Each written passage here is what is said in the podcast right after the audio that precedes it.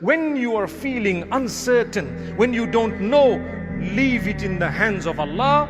Read your dua and continue. And Allah will open your doors. Allah will grant you a sense of calmness in your heart. Allah will give you contentment so that you can get up in the morning and you are not worried about anything. Bismillah in the name of Allah.